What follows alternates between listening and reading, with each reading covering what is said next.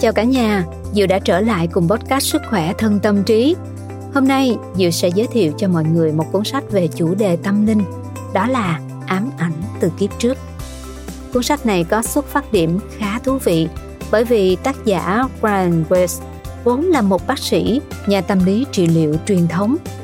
Mọi người cũng biết rồi, bác sĩ thì làm việc dựa trên khoa học và lý trí, nhưng sau cuộc gặp gỡ định mệnh với một bệnh nhân đặc biệt – ông đã có nhiều khám phá mới về thế giới tâm linh cũng như phương pháp chữa bệnh. Ban đầu, Brian dùng đủ mọi phương pháp để chữa cho cô gái nhưng đều không thành công. Và khi ông quyết định dùng thuật thôi miên sâu để tìm hiểu về thời thơ ấu của cô gái, điều bí ẩn đã được hé lộ. Brian kinh ngạc phát hiện những gì cô ấy chia sẻ không phải là ký ức ngày bé mà là các câu chuyện từ kiếp trước của cô.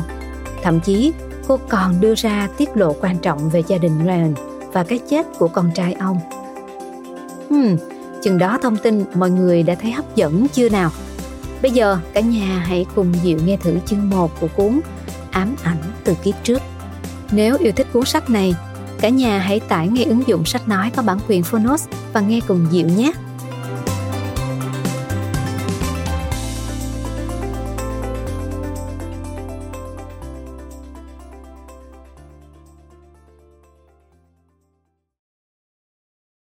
Bạn đang nghe từ Phonos.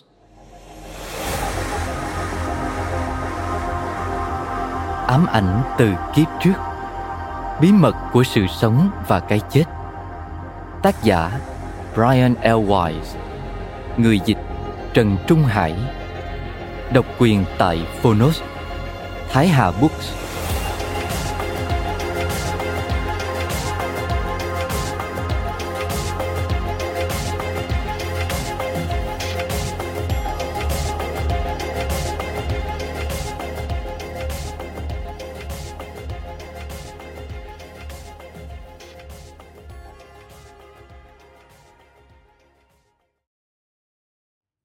Tặng Carol, vợ của anh. Tình yêu của em đã nuôi dưỡng và nâng đỡ anh dài lâu biết bao. Chúng ta sẽ bên nhau cho đến răng lông đầu bạc. Xin gửi lòng biết ơn và tình yêu đến các con, Jordan và Amy, vì đã tha thứ dù bố đã đánh cắp quá nhiều thời gian của các con để viết cuốn sách này.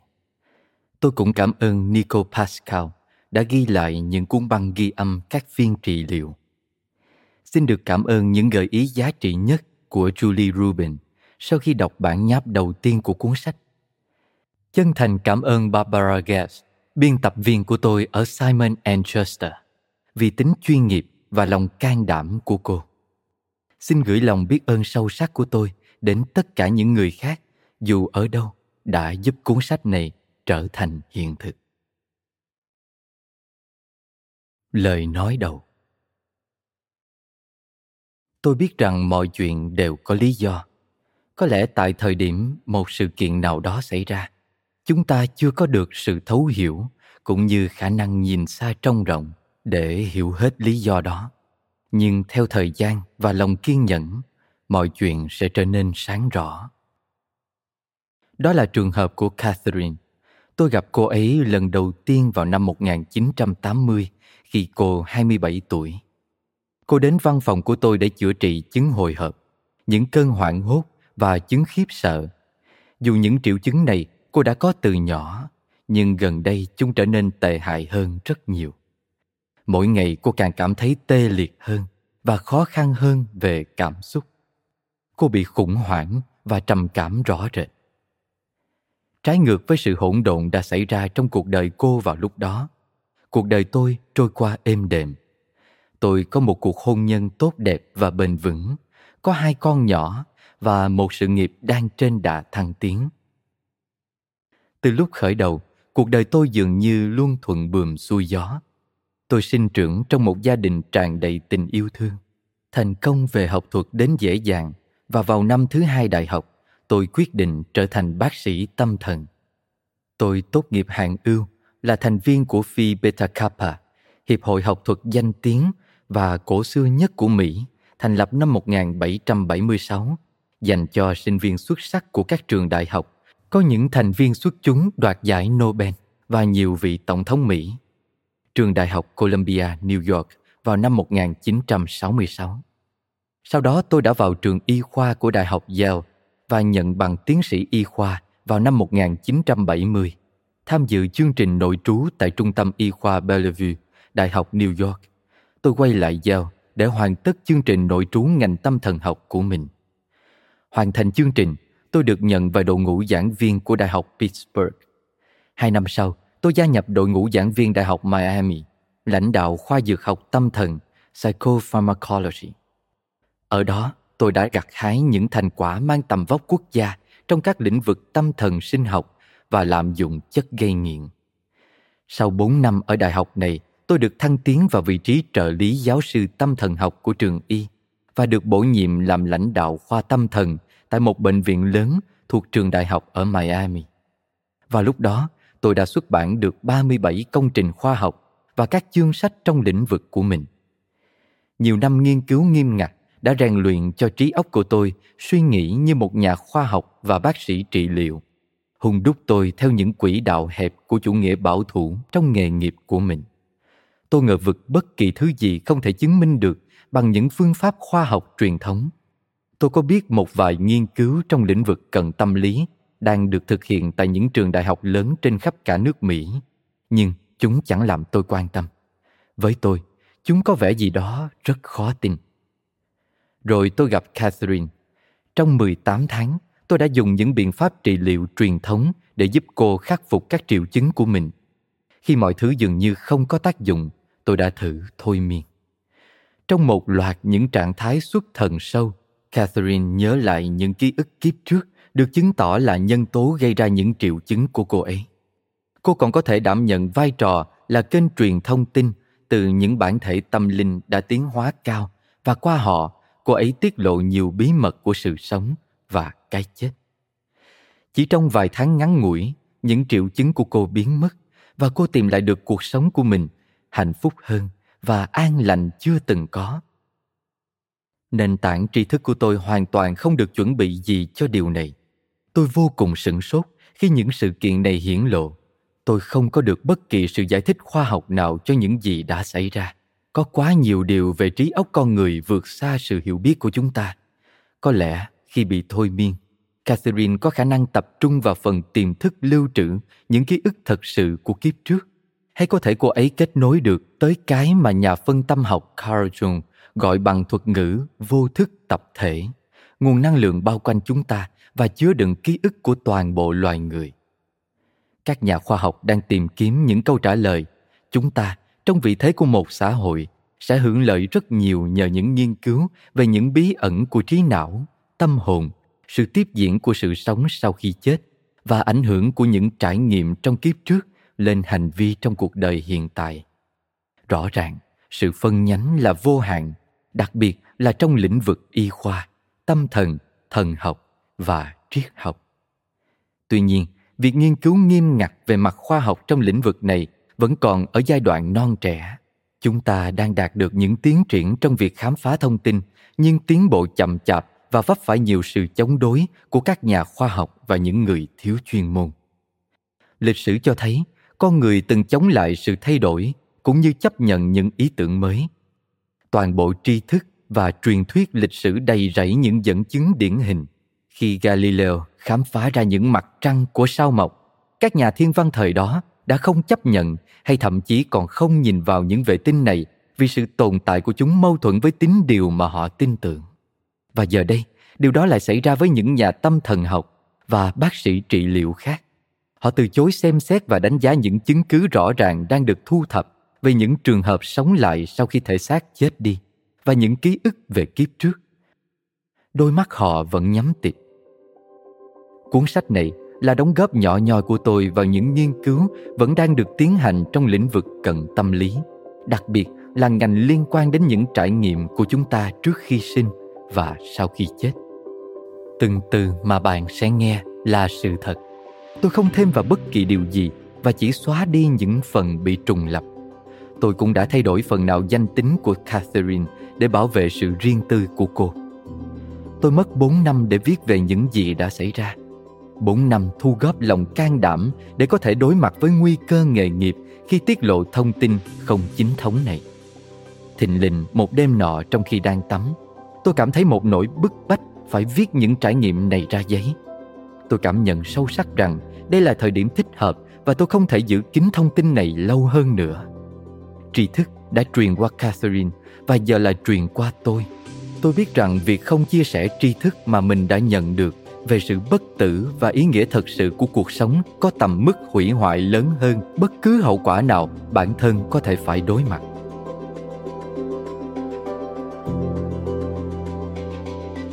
Tôi ngồi vào bàn làm việc với chồng băng ghi âm đã thực hiện trong những phiên trị liệu với Catherine.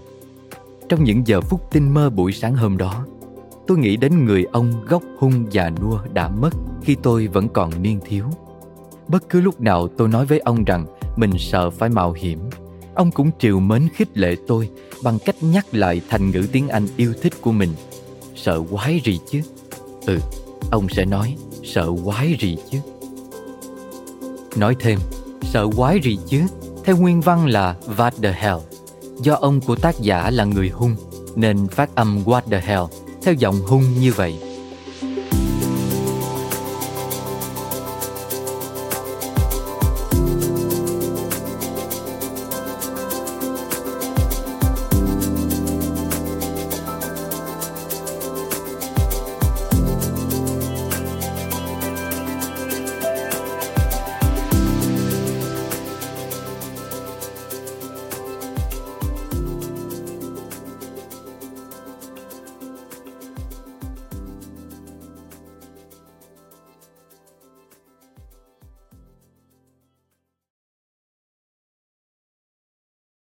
Chương 1 Lần đầu tiên tôi nhìn thấy Catherine là khi cô mặc bộ váy đỏ thắm và đang nôn nóng lật một cuốn tạp chí trong phòng chợ của tôi. Cô ấy đang thở gấp.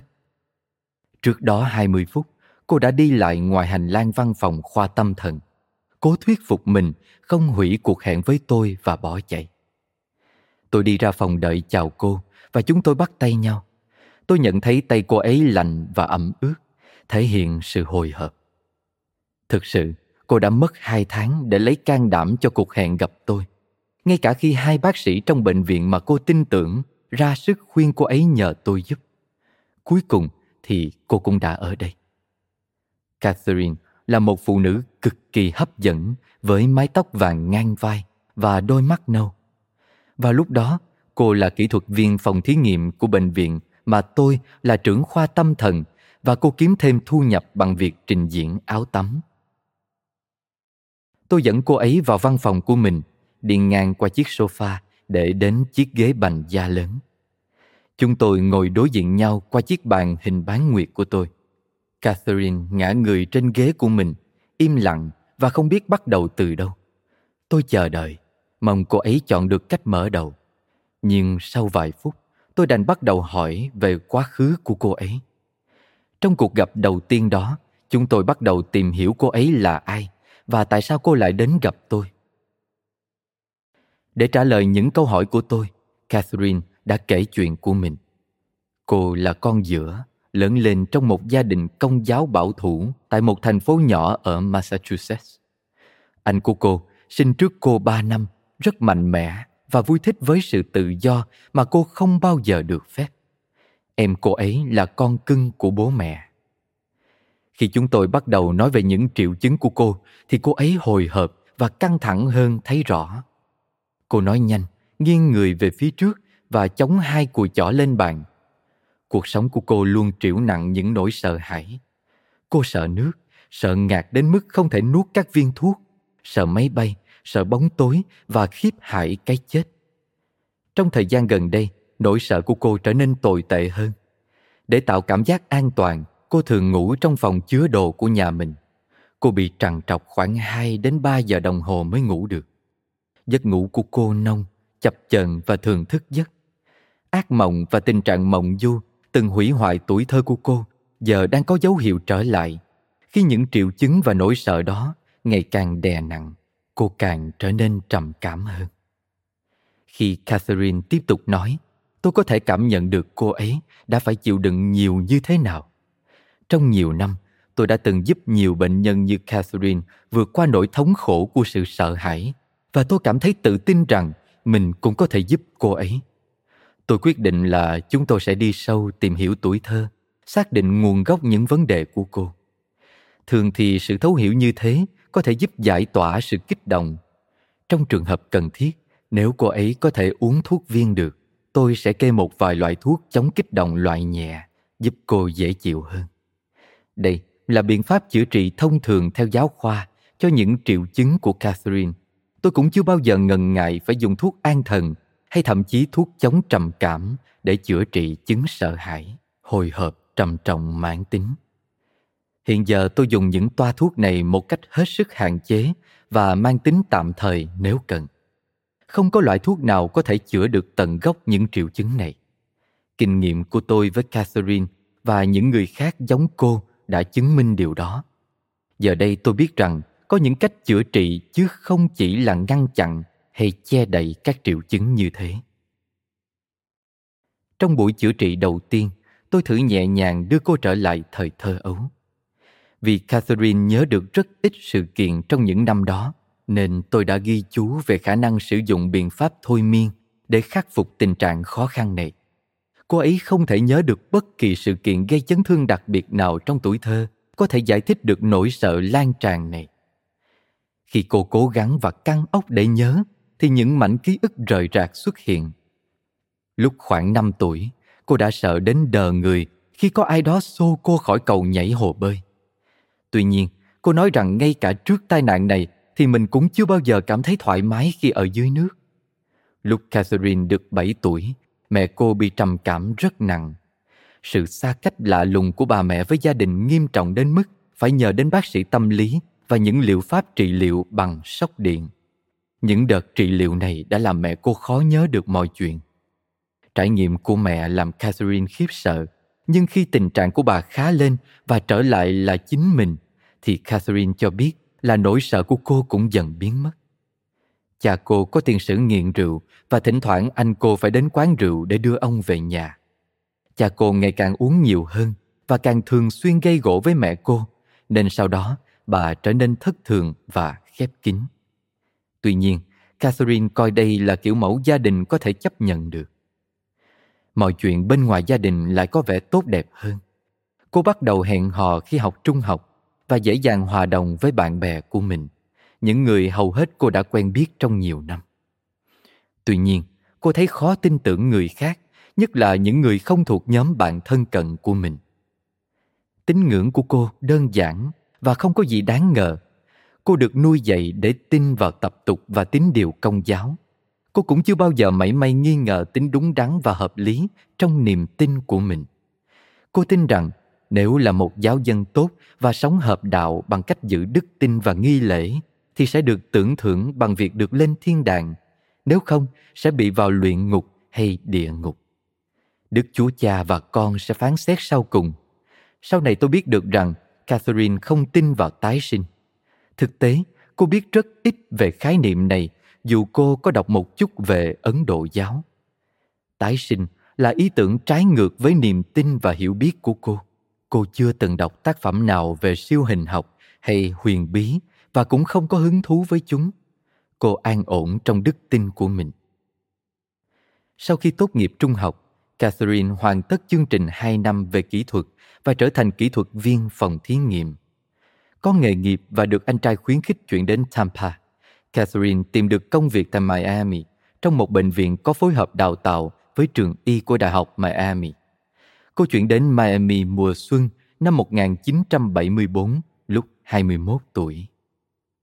Cuộc sống ở thành phố nhỏ của Catherine dễ chịu hơn cuộc sống ở Miami, nhưng cô vui mừng vì đã thoát khỏi những vấn đề của gia đình mình. Trong năm đầu tiên ở Miami, Catherine gặp Stuart. Theo đạo Do Thái, đã kết hôn và có hai con. Anh ta khác hẳn những người đàn ông cô từng hẹn hò. Anh ta là một bác sĩ thành đạt, mạnh mẽ và tham vọng. Giữa họ có sự thu hút không thể cưỡng lại được, nhưng cuộc tình cũng đầy trắc trở và nhiều cung bậc cảm xúc. Anh có một số điểm khiến cô đam mê và như thể bị bỏ bùa. thời gian Catherine bắt đầu trị liệu, cuộc tình của cô với Stewart đã ở vào năm thứ sáu và hết sức nồng nàn, nếu không muốn nói là tuyệt vời. Catherine không thể cưỡng lại Stuart, dù anh ta đối xử tệ với cô, còn cô cũng từng giận dữ vì sự dối trá, thất hứa và thiếu thành thật của anh ta. Một vài tháng trước cuộc hẹn với tôi, Catherine đã được yêu cầu phẫu thuật thanh quản vì u lành tính. Cô đã hồi hộp trước cuộc giải phẫu và trở nên hoàn toàn khiếp sợ khi tỉnh lại trong phòng mổ. Nhân viên điều dưỡng phải mất hàng giờ để giúp cô bình tĩnh trở lại. Sau cuộc giải phẫu ở bệnh viện, cô đã tìm bằng được bác sĩ Edward Poole. Ed là một bác sĩ nhi khoa tốt bụng mà Catherine đã gặp khi làm ở bệnh viện. Cả hai đều cảm thấy gắn bó ngay lập tức và đã phát triển một tình bạn mật thiết. Catherine trò chuyện thoải mái với Ed, kể cho anh nghe về nỗi sợ hãi, mối quan hệ với Stuart và cảm giác đang đánh mất khả năng kiểm soát cuộc đời mình.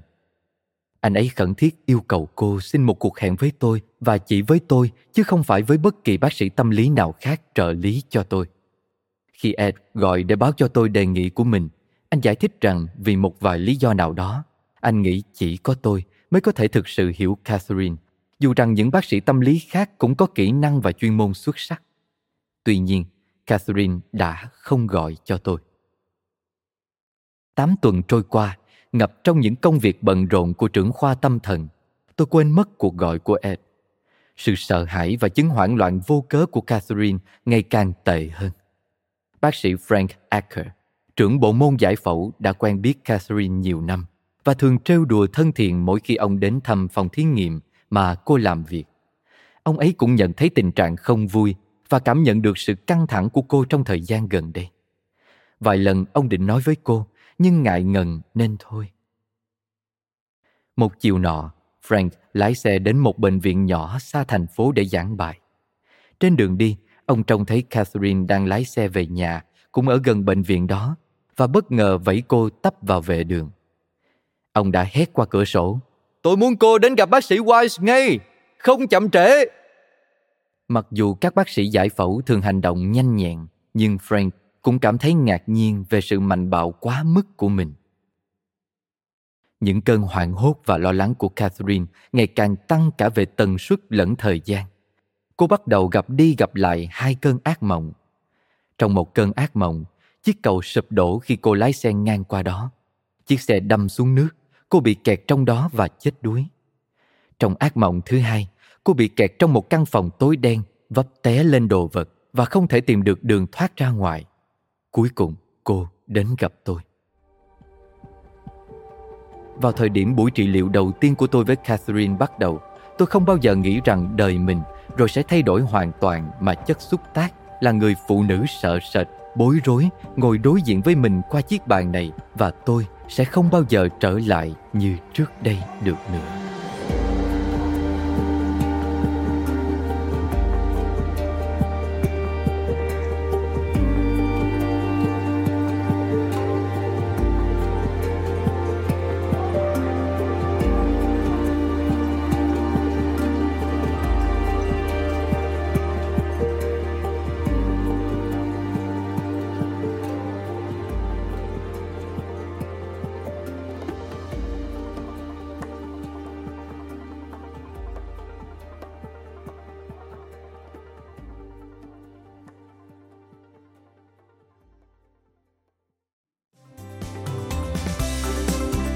Diệu rất vui khi bạn đã nghe trọn vẹn podcast Sức khỏe thân tâm trí.